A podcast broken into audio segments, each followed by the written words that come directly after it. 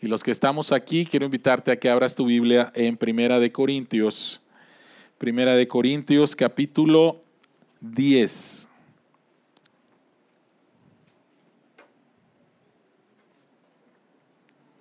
Primera de Corintios, el capítulo 10, versículo 23, Primera de Corintios 10, 23, hasta el capítulo 11, el versículo 1. Primera de Corintios 10, 23, hasta el 11, 1. El mensaje del día de hoy se llama relacionándonos con el mundo, relacionándonos con el mundo. Primera de Corintios 10, 23, 11 al 1, esta es la palabra de Dios. Todo está permitido, pero no todo es provechoso. Todo está permitido, pero no todo es constructivo. Que nadie busque sus propios intereses, sino los de su prójimo Coman de todo lo que se vende en la carnicería sin preguntar nada por motivos de conciencia, porque del Señor es la tierra y todo cuanto hay en ella. Si algún incrédulo los invita a comer y ustedes aceptan la invitación, coman de todo lo que les sirvan sin preguntar nada por motivos de conciencia. Ahora bien, si alguien les dice, esto ha sido ofrecido en sacrificio a los ídolos, entonces no lo coman por consideración al que se lo mencionó y por motivos de conciencia. Me refiero a la conciencia del otro, no a la de ustedes. ¿Por qué se ha de juzgar mi libertad de acuerdo con la conciencia ajena? Si con gratitud participo de la comida, ¿me van a condenar por comer algo por lo cual doy gracias a Dios? En conclusión, ya sea que coman o beban o hagan cualquier otra cosa, háganlo todo para la gloria de Dios. No hagan tropezar a nadie, ni a judíos, ni a gentiles, ni a la iglesia de Dios. Hagan como yo, que procuro agradar a todos en todo. No busco mis propios intereses, sino los de los demás, para que sean salvos. Imítenme a mí como yo imito a Cristo. Imítenme a mí como yo imito a Cristo. Al abrir tu palabra en esta tarde, Señor, queremos pedir la bendición de tu Espíritu Santo para que abra nuestros ojos para ver las maravillas que hay en tu ley, que tu Espíritu Santo nos guíe a la verdad del Evangelio y pueda aplicarla a nuestras vidas para poder ser transformados. En el nombre de Jesús oramos. Amén unos amigos tenían a, sus hijos en una escuela cristiana. Sus hijos eran pequeños. Y una tía no estaba tan de acuerdo con que estos niños, sus sobrinos, estuvieran en una escuela cristiana. Ella pensaba que debía estar en una escuela secular donde van a recibir lo mismo que reciben todos los niños, posiblemente lo mismo que tú y yo recibimos. Y cuando esta persona me habló y me estaba dando su opinión, le pregunté que por qué creía eso, por qué creía que era mejor que estos niños, hijos de cristianos, no puedo decir niños cristianos, hijos de cristianos estuvieran en una escuela secular, que cuál es la ventaja que ella les veía. Y esta persona me dijo, es que serían normales. Y yo digo, ¿a qué, ¿a qué te refieres con normales? Es que los vi interactuando con otros niños y no interactúan. Estaban como espantados de lo que los otros niños hacían. Así que desde el punto de vista de ella decía, no son normales. ¿Quién sabe qué les enseñan? Pero no son normales. En una ocasión, eh, a mi esposa y a mí nos invitaron a compartir la palabra en la ciudad de Iguala, Iguala Guerrero y nos hospedaron en la casa de unos eh, miembros de la iglesia donde iba a compartir la palabra. Y eh, recuerdo muy bien que estaban eh, los niños de esta pareja, eran más o menos de la edad de mi hijo, y estaban viendo una caricatura que a nuestro hijo no le permitíamos ver porque considerábamos que esa caricatura no le iba a hacer algún bien. Pero los hijos de esta pareja la estaban viendo, ¿sí? Así que ahí estaba mi hijo y nada más nos volteaba a ver y seguía viendo la caricatura y nos volteaba a ver y seguía viendo para ver si nosotros le decíamos algo, esperando que, no sé qué esperaba, que lo sacáramos de ahí, algo así. Conozco a, a, un, a un creyente que en su lugar de trabajo no se relaciona con nadie porque piensa que él no es del mundo. Así que cuando sus compañeros de trabajo le dicen, oye, te invitamos a una fiesta, no, yo no participo de eso, ¿no? Oye, mira, esta música, no, yo no escucho música secular. Así que es una persona que todo mundo sabe que es creyente, pero es raro. Es raro, ¿sí? El apóstol Pablo va a enseñarnos en este pasaje cómo debemos de relacionarnos con el mundo. Ya leímos en Juan capítulo 17, ¿se está escuchando o se paró? Bueno, ¿sí me escuchan? Ok. Juan capítulo 17, en la oración de Jesús, Jesucristo dice, Padre, no te pido que los quites del mundo, sino que los guardes del mal. Y dice, ellos no son del mundo como yo no soy del mundo. Pero la pregunta es, ¿qué significa que no somos del mundo? Y a lo largo de la historia de la iglesia podemos encontrar varias formas en las cuales la iglesia se ha relacionado con el mundo, algunas muy equivocadas.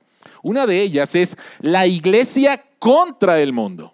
Nosotros no formamos parte del mundo y creamos una cultura completamente fuera, diferente, contraria, no nos relacionamos y de ahí surge el movimiento monástico. No, en el mundo es el problema, en el mundo está el pecado, nos vamos a alejar del mundo. No queremos participar con el mundo, queremos mantenernos santos. La iglesia contra el mundo, que no es lo que encontramos en las escrituras. Otra forma en la cual relacionarnos con el mundo a lo largo de la historia de la iglesia es la iglesia en el mundo, en el cual tú ves el mundo y cuando hablo acerca del mundo estoy hablando acerca de los valores, de la forma de pensar. Y la iglesia en el mundo es, veo el mundo y veo la iglesia y yo no veo ninguna diferencia. No veo absolutamente ninguna diferencia. Son igualitos. Son igualitos. La iglesia ha abrazado completamente los valores del mundo y se ha olvidado de Dios. Y la otra es la iglesia en el mundo para transformar el mundo, que es lo que Jesucristo nos llama a hacer. Así que, ¿cómo nos debemos de relacionar con el mundo? Esa es la pregunta que queremos contestar en esta mañana. ¿Cómo debes relacionarte con el mundo que te rodea? Y sobre todo, por favor, me gustaría que estuvieran pensando en Jesucristo y cómo Él se relacionó con el mundo. ¿Cómo Jesucristo se relacionó? ¿Cómo el Hijo de Dios se relacionó con el mundo? Tres cosas. Primeramente vamos a hablar acerca del el objetivo al relacionarnos con el mundo, la práctica al relacionarnos con el mundo y la motivación al relacionarnos con el mundo. Entonces, ¿cómo debes relacionarte con el mundo que te rodea? Número uno, hablemos acerca del objetivo primeramente. ¿Cuál es el objetivo al relacionarnos con el mundo? Señor, no te quito que, no, no te pido que los quites del mundo, que los guardes del mal, pero déjalos en el mundo. Hay un objetivo para que tú los dejes en el mundo. Vean por favor lo que Pablo escribe en el versículo 23. Dice, todo está permitido, pero no todo es provechoso. Todo está permitido, pero no todo es constructivo. Esta es la segunda vez que Pablo toma un dicho de los corintios para decirles que no es del todo correcto. La primera vez es en Primera de Corintios capítulo 6. Pero en Primera de Corintios capítulo 6 Pablo está hablando acerca de nuestra libertad cristiana en relación con nosotros mismos. Pero ahora Pablo va a decir, está tomando el mismo dicho, pero ahora mi relación, mi libertad cristiana en relación con otros, en mi relación con el mundo. Y quiero que noten, por favor, al final. Pablo dice, pero no todo es constructivo. No todo es constructivo. Y de ahí entonces, Pablo toma esta imagen de construcción, de edificación. Pablo toma la, la imagen de construir una casa. Y lo más importante de construir una casa, en primer lugar, tiene que ver con el fundamento. Tú quieres poner un fundamento para que tu casa no se caiga, para que el edificio que estás haciendo no se caiga. Tú edificas para que no haya destrucción. Entonces, el objetivo al relacionarnos con otras personas tiene que ver con la edificación de ellos. La meta al relacionarnos con el mundo que nos rodea es edificarlo. El mundo que nos rodea ya ha sido destruido por el pecado, ya ha sido contaminado por el pecado, ya ha sido dañado por el pecado. Y tú y yo entramos a este mundo, nos relacionamos con diferentes personas y la meta es edificarlos. Ah, supongo que has visto algunas imágenes de lo que ha pasado en los últimos, el último mes, ya, va un mes, entre la, la, guerra entre Rusia e Ucrania. Y una de las cosas que me ha llamado la atención es ver las imágenes de cómo estaba antes de los bombazos y cómo está ahora algunos edificios, algunos teatros, ¿sí? Y es muy interesante, ¿no? Ver cómo estaba antes y ver cómo está ahora cuando le cayó una bomba, cuando se incendió y verlo casi, casi destruido. Tú y yo fuimos creados a la imagen de Dios, pero el pecado nos dañó. Y las personas con las cuales tú y yo nos rodeamos, tú y yo convivimos, tú y yo hablamos, son personas que han sido creadas a la imagen de Dios, todavía tienen la imagen de Dios, dañadas sí por el pecado. Y entonces el objetivo, la meta al relacionarnos con ellos es verles, amarles y estar pensando en lo que pudieran ser al ser restaurados por Dios. ¿Cuál es la meta, el objetivo al relacionarnos con otras personas? Precisamente eso, el verles como lo que son y son dos cosas, creados a imagen de Dios, dañados por el pecado pero pensando en lo que Dios podría hacer en sus vidas. Entonces, en primer lugar, tiene que ver con edificar a otros. En segundo lugar, llevarlos a la persona que los puede restaurar. Llevarlos a la única persona que los puede restaurar. Pablo termina diciendo, el capítulo 10, no busco mis propios intereses, sino de los demás, para que sean salvos. Entonces Pablo dice, somos llamados a edificarlos y al edificarlos, al estar en relación con ellos, llevarlos a la única persona que puede restaurar la imagen de Dios en ellos, el diseño original en ellos. Somos llamados a eso. Y las dos cosas van juntas. No es simplemente edificar sin llevarlos a Jesús. Porque si solamente se trata de edificarlos, no estás llevándoles a la fuente de sus problemas y a la fuente de la solución de sus problemas. Si solamente se trata de animarlos, solamente se trata de, de, de, aplaudirles, de ayudarles a ser más morales, de que tengan más valores, no es completo necesitamos nuevamente llevarles a la única persona que puede transformarles de adentro hacia afuera. El cambio que tú y yo necesitábamos era de adentro hacia afuera y Jesucristo en su misericordia nos llamó y nos sigue cambiando. Y las personas con las cuales nos rodeamos, si ellos no conocen a Jesucristo, por más morales que sean o inmorales que sean, ellos necesitan descansar confiar, arrepentirse de sus pecados y entonces conocer al que les ama, al que les creó y al que puede verdaderamente restaurarles al diseño, al diseño original.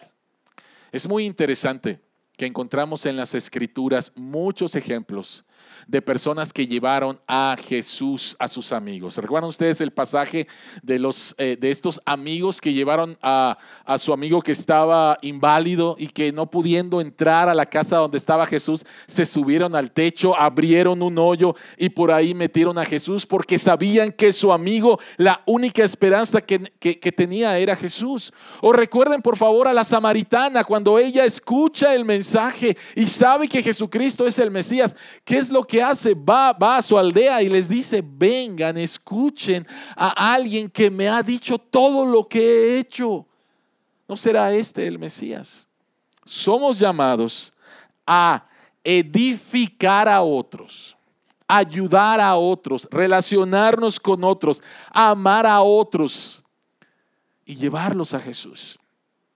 Y llevarlos a Jesús, quien verdaderamente puede transformar sus vidas. El problema de tus amigos no es educación, el problema de tus amigos no se trata de ninguna otra cosa más que de un problema espiritual. Y Jesucristo es el único que puede sanar eso, que puede traer solución a eso. Ahora, ¿cómo lo hacemos? ¿Cómo lo hacemos? Y Pablo nos da dos ejemplos. ¿Cuál, sería la, cuál sería la práctica? ¿Cómo lo hacemos? En primer lugar, él nos llama a actuar libremente en este mundo que Dios ha creado. Vean por favor el versículo 25. Y si no estuviste aquí hace algunos domingos, Pablo es la segunda vez que habla acerca de este problema. Versículo 25, coman de todo lo que se vende en la carnicería. ¿De qué está hablando Pablo? ¿No? Era socio de la carnicería y por eso la está promocionando. No, no, no estamos hablando de eso. Recuerden, por favor, que en, ah, en, el pasaje anterior, en, en, el capítulo 8, él dice, él dice, con respecto a la carne ofrecida a los ídolos, rápidamente, ¿de qué se trata? La mejor carne que tú podías comer en ese tiempo era la carne que habían ofrecido a los ídolos en un templo pagano llegaba una persona pagana y ofrecía y le llevaba un sacrificio a Zeus, a Apolos, a Afrodita. Entonces parte de ese, el animal era sacrificado, parte de ese, de ese eh, animal era sacrificado, quemado, pero la otra parte, ¿sí? Te la entregaban o la otra parte se vendía en los mercados, ¿ok? Y ya le preguntaron a Pablo, le preguntaron, oye Pablo, ¿es correcto? ¿Es correcto que hagamos esto? Si ustedes notaron en este pasaje, cinco veces Pablo dice por motivos de conciencia, por motivos de conciencia, por motivos de conciencia. ¿De qué está hablando Pablo? Pablo está hablando acerca de que al relacionarnos con nuestro mundo, hay cosas que, por un lado, ya sabemos que la Biblia dice que hagamos o que no hagamos, pero hay otras cosas que no. Y desafortunadamente en la iglesia encontramos casi siempre en cualquier iglesia dos polos de cristianos. Cristianos que llevan su libertad en Cristo a un nivel de libertinaje. Mis pecados han sido perdonados, por lo tanto yo puedo hacer absolutamente lo que se me dé la gana. ¿Sí? Ya la ley no pesa sobre mí, vivo bajo la gracia y por lo tanto yo puedo hacer cualquier cosa. Y se van a un extremo. Pero por el otro lado encontramos también en las iglesias personas legalistas y personas que les encanta hacer mandamientos que no encontramos en las escrituras. Y de repente la vida cristiana se convierte en, eres un buen cristiano si no fumas, si no tomas, si no bailas, si no ta, ta, ta, ta, ta, ta, ta, ta, ta, ta. Entonces encontramos estos dos extremos. Y cuando no conocemos el Evangelio, cuando no profundizamos el Evangelio y de repente hacemos algo, nuestra conciencia puede estar manchada, podemos sentir vergüenza de cosas que Dios nos dice, es que no debes de sentir vergüenza de eso, porque no estás pecando. Entonces, Pablo les dice, les vuelve a recordar, ¿sí? Si tú compras algo, no preguntes, oigan, la carne se ofreció esta mañana a Afrodita. pues simplemente ve y come. Punto. ¿Sí? Punto. ¿Por qué? Vean por favor el versículo 26. Porque del Señor es la tierra y todo cuanto hay en ella. Pablo cita el Salmo 24. Y Pablo está diciendo, ya no se dijo que los ídolos no son absolutamente nada. Así que en nuestro interactuar con el mundo, debemos de interactuar libremente y disfrutar de las cosas buenas que Dios ha hecho. No tengo que estar haciendo preguntas, no tengo que agregarle otras cosas. Tengo que interactuar con el mundo sabiendo que Dios es el creador del mundo y ha hecho las cosas buenas para disfrutarlas. Por lo tanto, no tengo que ser señalado por ser un cristiano raro. Ay, mira, ahí va el cristiano. Ah, a ese no le gusta esto, a ese no le gusta, a ese no, ese no, ese no. Ese debería estar en Marte. ¿No? Porque parece que este mundo para él es una carga. Y Pablo dice, por favor, no lo hagan. ¿Sí? No lo hagan. Interactúa con el mundo de una manera libre de una manera libre. Por favor, ¿con quién comió Jesús en su tiempo aquí en la tierra? ¿Con quién interactuó Jesús? Aquí está hablando acerca del problema de la comida. Entonces yo pregunto, ¿con quién comió Jesús? Y Jesucristo comió con los súper, súper, súper religiosos. Y Jesucristo comió con los más pecadores, más señalados de su tiempo. Y Jesucristo estuvo a gusto con los dos. ¿Sí se dan cuenta de eso? ¿Sí se dan cuenta de eso? Jesucristo estuvo con los fariseos comiendo y Jesucristo estuvo en la casa de Saqueo, un pecador notable, que la gente se quedó asombrada cómo es posible que Jesucristo vaya a la casa de esa persona. Porque comer con alguien en el tiempo de Jesús no era simplemente, ah, comer, me invitó a, ok, era te acepto. Quiero tener comunión contigo. Y la gente no podía entender cómo es que Jesucristo, quien habla acerca de Dios, puede interactuar con estas personas. ¿No? Jesucristo estando en la casa de un fariseo, una mujer prostituta se acerca, empieza a llorar, le besa los pies, llora. Y el fariseo se espanta, ¿no? ¿Cómo es posible? Si este fuera profeta, sabría qué clase de mujeres. Y Jesucristo le da una lección a este hombre.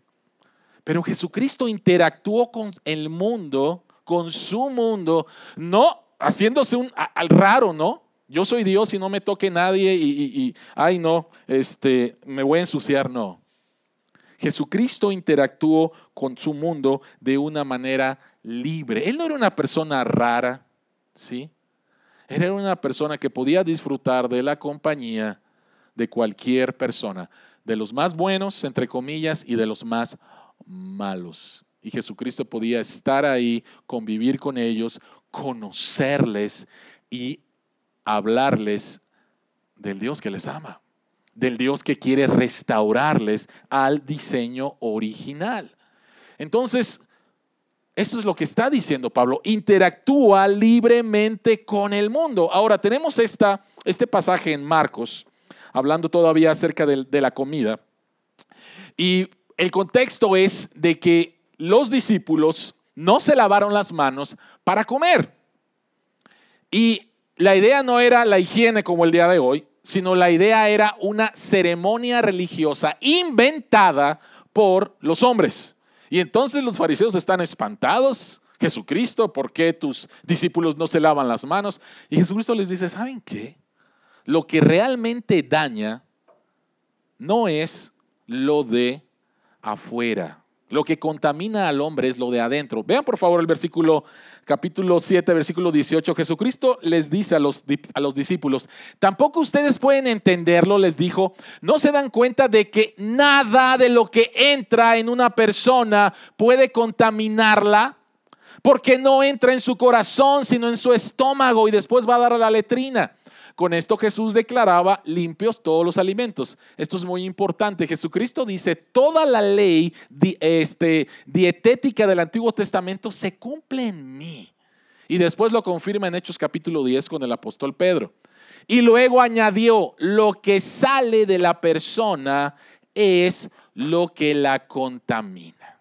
Entonces, al relacionarnos con el mundo, hay muchos cristianos que piensan, el mundo es malo, en el mundo hay pecado, yo no me relaciono con el mundo. La Biblia no enseña eso. La Biblia enseña que el punto no es que el pecado ande allá afuera buscando la forma de entrar en tu vida. El punto es que el pecado nace de tu corazón y busca la manera de salir. Ojo, padres. Ojo con esto.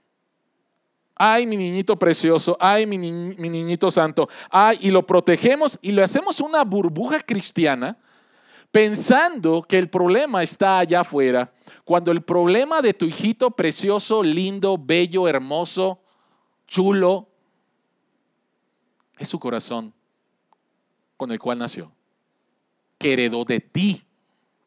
El problema de tu hijo no es allá afuera. Padres, por favor, escuchen. Hay niños que han crecido en una burbuja porque los papás lo quieren proteger todo, que cuando la burbuja se abre encuentran un mundo que dicen, oye papá, tú estabas bien equivocado, este mundo está con ganas. Este mundo está con ganas. Porque, ¿sabes qué es lo que no les has enseñado a, a, tus hijos? No les has enseñado a tus hijos que el pecado les va a gustar. ¿Por qué pecamos? Díganme, por favor, ¿por qué pecamos? Porque no nos gusta, ¿verdad? No, todo lo contrario, pecamos porque nos gusta. Entonces, les enseñamos a nuestros hijos de que, uy, allá afuera, y de repente ellos dicen, oye, está con ganas acá afuera. Me divierto, me gusta, me hace sentir muy bien. Papá, tú me engañaste.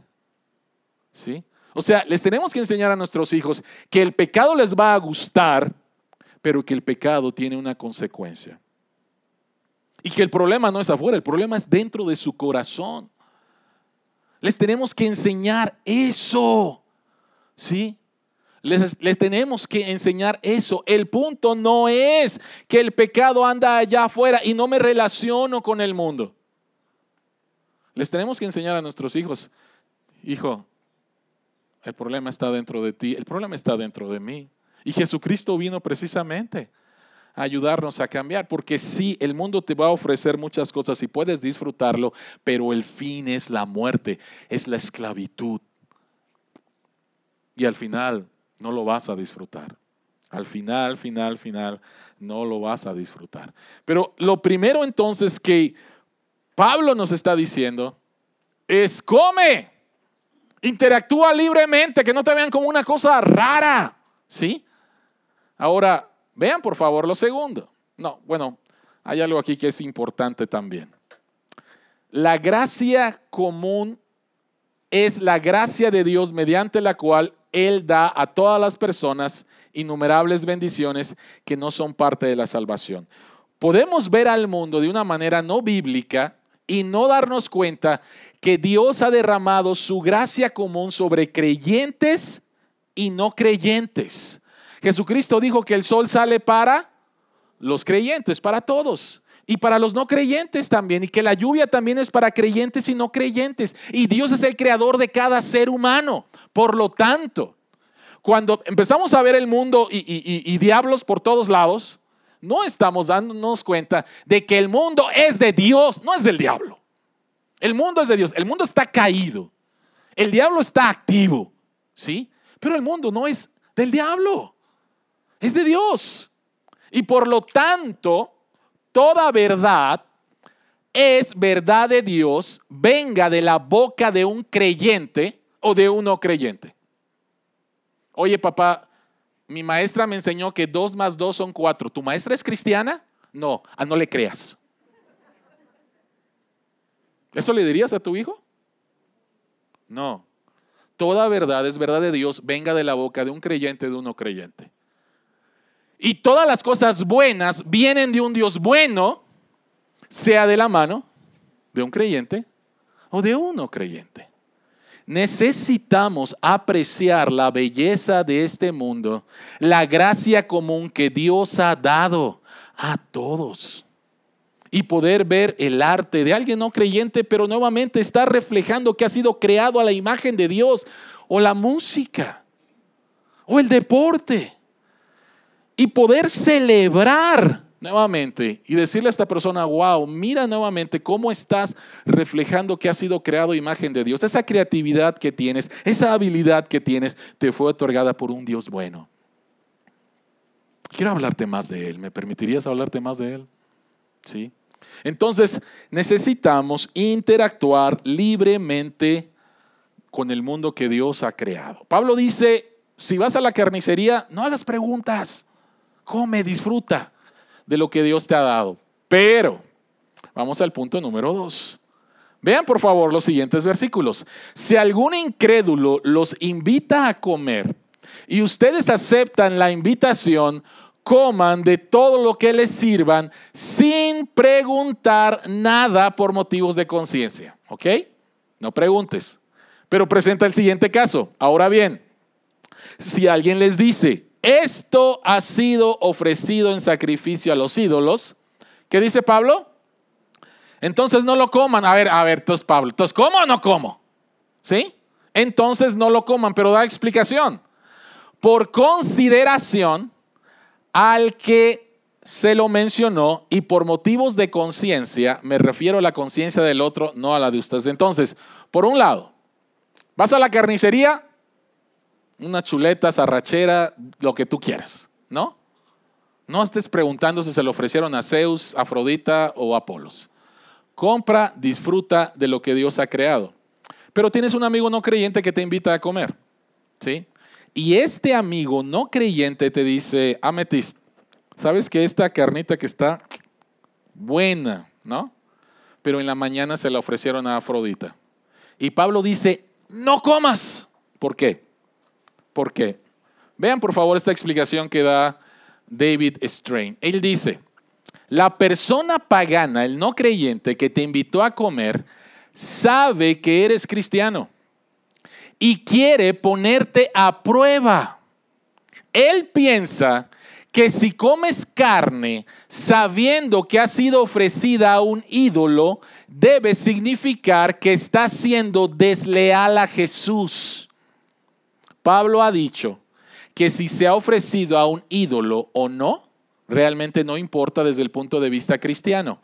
Pero el no cristiano cree que sí y se sorprenderá de lo poco que pareces tomar tu lealtad al Rey Jesús si te entregas tan felizmente a comer una comida que sabes que ha sido ofrecida a un ídolo. ¿Se entiende la diferencia?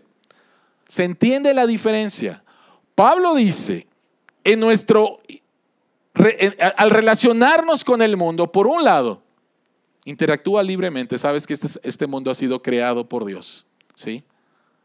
Pero por el otro lado, sé fiel en tu testimonio a Jesús con otros no creyentes, ¿sí? Con personas que no entienden verdaderamente la fe.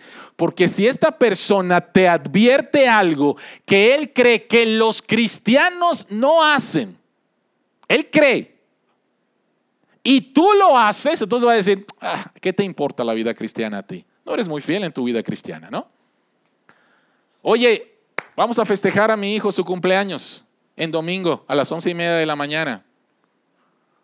Él sabe que tú vas a la iglesia a las once y media de la mañana. Y tú le dices, órale, ¿no?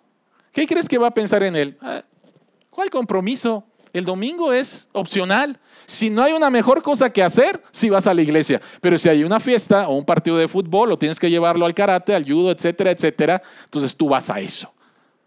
¿Me estoy dando a entender? ¿Sí? Por un lado, interactúa libremente. Por el otro lado, es sé fiel en tu testimonio a Jesús. Pablo nos insta a pensar en las consecuencias de los demás, a estar preocupados por la forma en que nuestro comportamiento afecta a otras personas. ¿Lo estamos haciendo, los estamos haciendo tropezar? De modo que el amor limita nuestra libertad. Otra vez, estoy ahí sentado. Yo sé que esa carne no es absolutamente nada más que un don de parte de Dios, pero el no cristiano me está poniendo a prueba. Y en lugar de decirle, mira, te voy a explicar lo que verdaderamente es, no, Pablo dice, no lo hagas. No lo hagas. Ya, te advirtieron, no lo hagas. Da testimonio, sé fiel, que esta persona entienda de que hay una diferencia entre cristianos y no cristianos.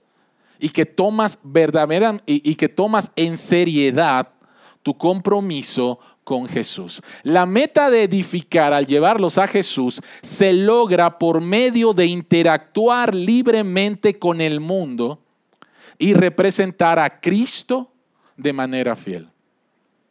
Antes de la pandemia recibí una llamada y la persona me dijo, soy, me dijo un nombre de una mujer, soy fulana de tal, pero yo al escuchar la voz dije, esta no es una voz de una mujer, esta es la voz de un hombre.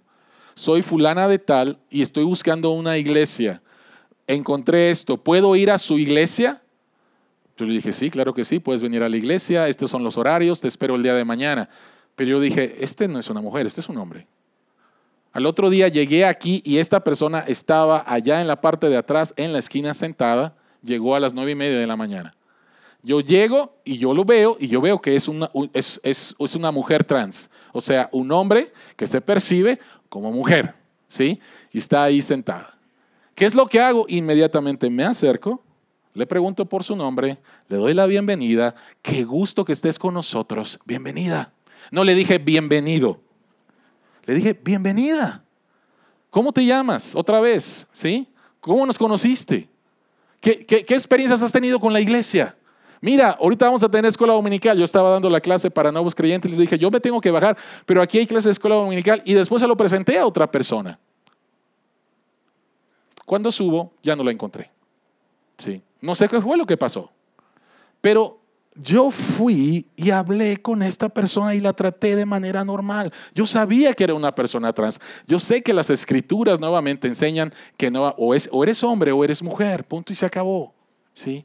Pero traté a esta persona de manera normal. Sí, no sé qué haya pasado y no ha vuelto, no ha vuelto a llamar. No sé qué pasó, no sé si nos estaba poniendo a prueba. No lo sé, solamente Dios lo sabe. Pero por un lado, somos llamados a actuar libremente, somos llamados a ser fieles a Jesús. Pongo otro ejemplo. Vamos a suponer que tienes un amigo homosexual, trans, de la comunidad LGBT. Y aquí en México se proclama una ley, no va a pasar eso, pero se proclama una ley en la cual todo persona de la comunidad LGBT simplemente no puede trabajar. Punto y se acabó. Y tienes un amigo. Y este amigo te dice, acompáñame porque vamos a marchar. ¿Qué le dirías? Hay una ley que dice, simplemente por ser parte de la comunidad LGBT, TTT y todo, no puedes trabajar. Y tu amigo te dice, acompáñame a una marcha para protestar contra nuestro gobierno. ¿Qué le dirías? ¿Qué le dirías? Están violando su derecho al trabajo. Es una persona creada a la imagen de Dios. Y somos llamados a defender sus derechos. Estoy hablando específicamente en este ejemplo ficticio de trabajo. ¿Ok? Pero si alguien de la comunidad LGBT me dice, quiero que me acompañes a una marcha por mi derecho al matrimonio y adoptar hijos, yo le diría, eres mi amigo, te respeto, pero no podría marchar contigo. ¿Sí? Porque creo que las escrituras enseñan otra cosa. ¿Sí? O sea, en algunas cosas pudiera apoyar, pero en otras cosas no pudiera apoyar. En unas cosas pudiera interactuar libremente con ellos, pero en otras cosas no. Porque tengo que mantener mi fidelidad al único rey verdadero. ¿Me doy a entender? Entonces, ¿Cómo debemos relacionarnos con el mundo? El objetivo es edificarlos.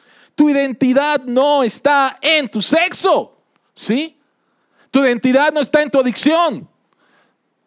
Tu identidad es que fuiste creado a imagen de Dios. ¿Sí? Seas homosexual, heterosexual, eso no importa. Pero tu identidad ha sido dañada por el pecado. Y quiero llevarte a quien puede restaurar tu identidad. ¿Cómo lo hago? Punto número dos, interactuando libremente con ellos. Puede ser difícil, sí puede ser difícil, pero otra vez veamos a Jesús. Sin que nuestro compromiso con Jesucristo se vea afectado. Ahora, ya hablamos acerca de la meta, hablamos acerca de la manera, de la práctica. ¿Qué es lo que nos motiva a esto? Pablo dice en el versículo 31, la gloria de Dios. En conclusión, ya sea que coman o beban o hagan cualquier otra cosa, háganlo todo para la gloria de Dios. ¿Sabes?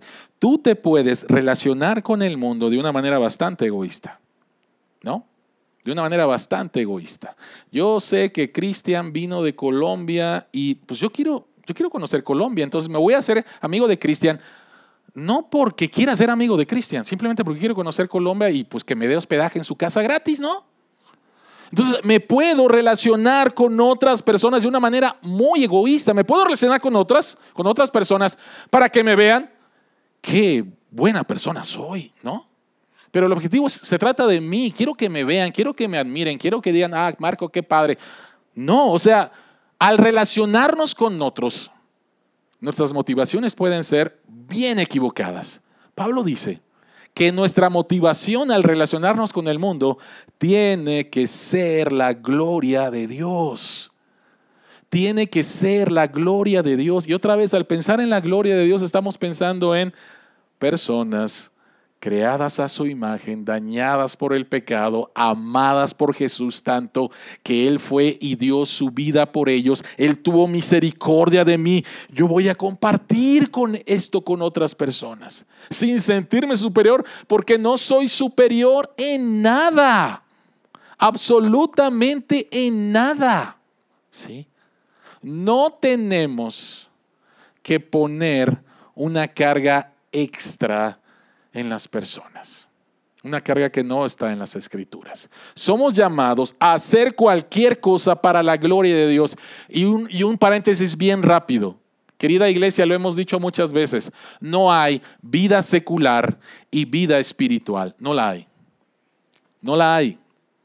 No la hay. ¿Sí?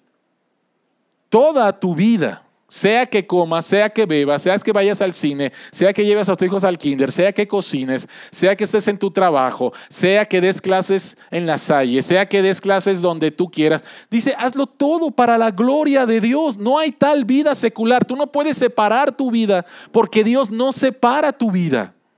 Y entonces, ¿cómo?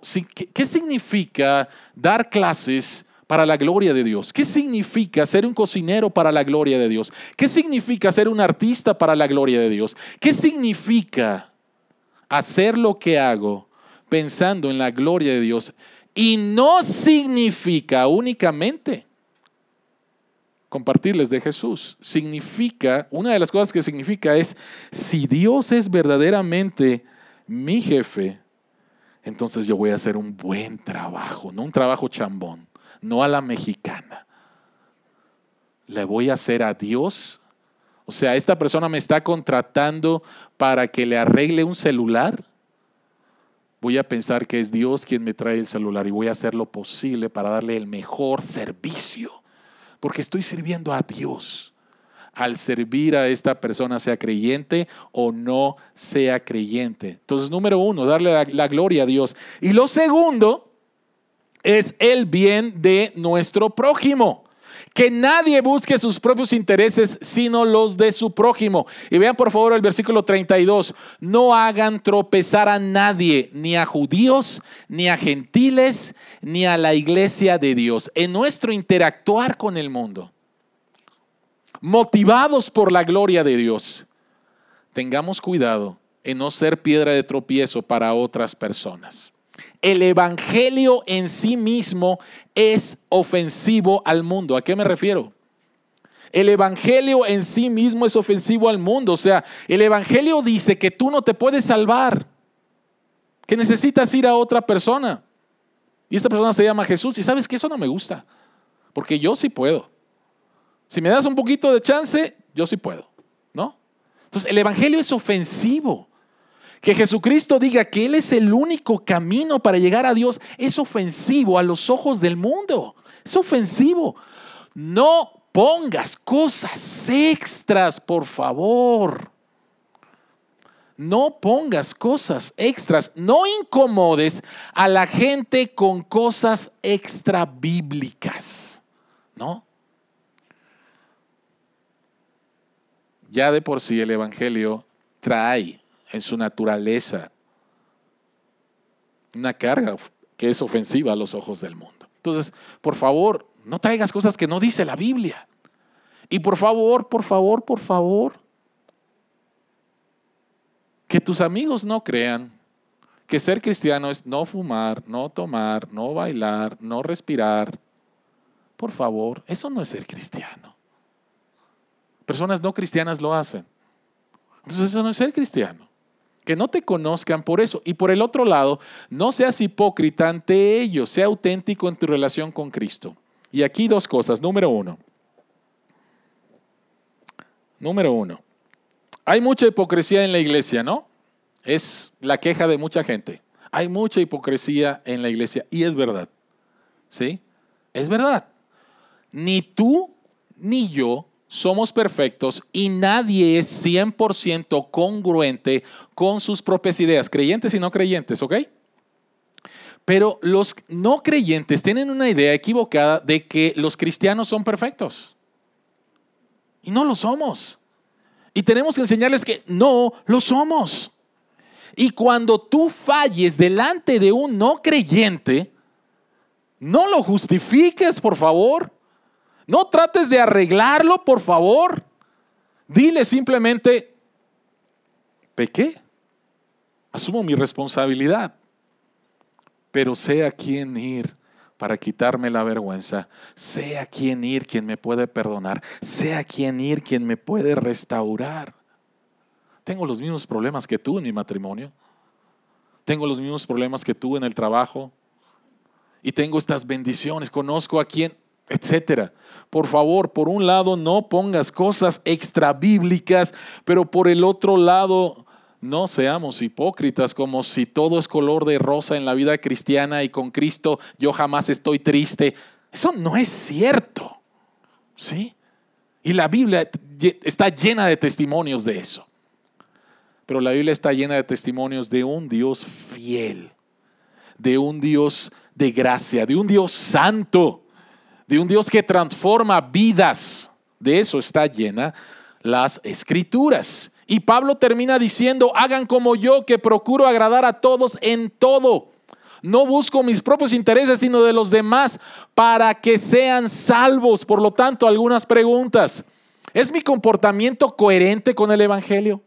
Si tuviera que compartir el Evangelio con las personas que me relaciono, la forma en que acabo de hablar y las cosas que me acaban de ver hacer harían que el Evangelio pareciera plausible o ridículo.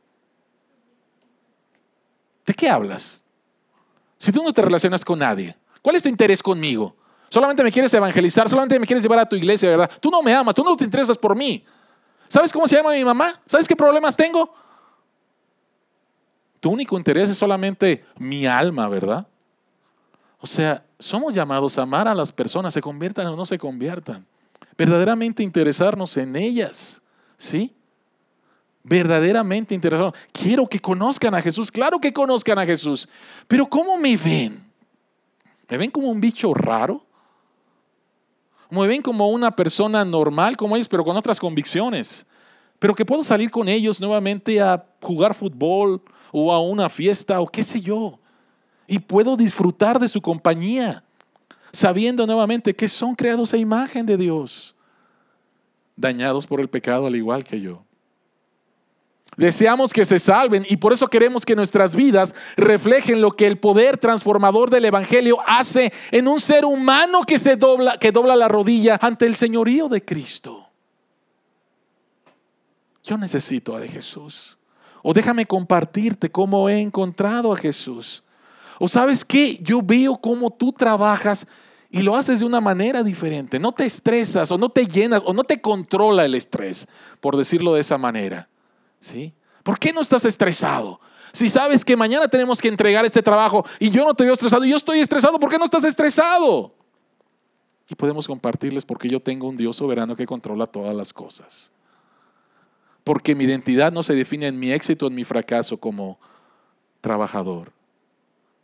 Porque yo sé de, de dónde vengo, sé en quién he creído y sé el proceso en el cual en el cual estoy. Y Pablo termina diciendo, imítenme a mí como yo imito a Cristo. ¿Qué es lo que Pablo está diciendo? Pablo está diciendo, quiero que mires a quien yo estoy mirando. Quiero que descanses en aquel sobre quien yo estoy descansando. Quiero que imites el sacrificio desinteresado y personal del que yo también estoy tratando de, de imitar. Quiero que seas como Jesús, porque Jesucristo no se quedó en el cielo diciendo, pobres mis criaturas que tomaron sus decisiones equivocadas, allá ellos.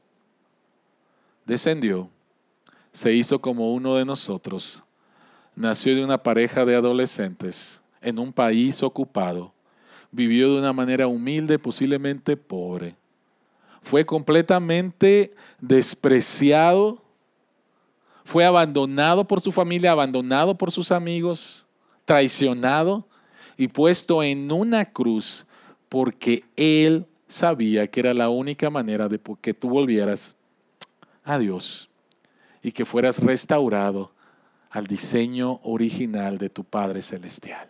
Él lo hizo. Él lo hizo y somos llamados también nosotros a hacerlo, no en nuestras fuerzas, sino porque Cristo vive en nosotros. En nuestra relación con el mundo somos llamados a interactuar libremente y ser fieles testigos de Jesús. Somos llamados a entregarnos para la gloria de Dios, para la edificación de nuestro prójimo y para la salvación del mundo, porque eso es precisamente lo que nuestro Salvador hizo por nosotros. Oremos. Señor que estás en los cielos, tenemos que confesar, Señor, que nuestro interactuar con el mundo hemos fallado muchas veces. Nos hemos ido a dos extremos, Señor. Nos hemos ido a un extremo donde pensamos que el mal está allá afuera y no nos damos cuenta, Señor, de nuestra propia condición. Y por el otro lado, Señor, a veces nos vamos al extremo de adoptar toda la mentalidad contraria a ti en este mundo. Y necesitamos de tu sabiduría, necesitamos de tu poder que ya nos has dado en Cristo. Para ver nuestro mundo, Señor, como un mundo al cual Jesucristo vino a rescatar. Y que ese rescate se encuentra solamente en Él. Ayúdanos a amar a las personas con las cuales interactuamos de una manera genuina.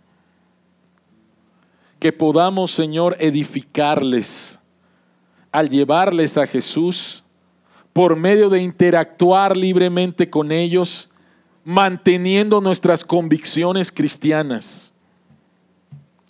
Porque es lo que tú hiciste, Jesús. A ti te llamaron comelón. A ti te llamaron amigo de pecadores de prostitutas. Y tú, Señor, los amaste. A los superreligiosos y a los irreligiosos los amaste. A tal grado que fuiste a la cruz por ellos. Señor, gracias que en tu misericordia nos llamaste, abriste nuestros ojos, te conocimos, te seguimos conociendo, necesitamos seguir siendo transformados y necesitamos, Señor, interactuar con este mundo de la manera que a ti te agrada para darte la gloria. En Jesucristo oramos. Amén.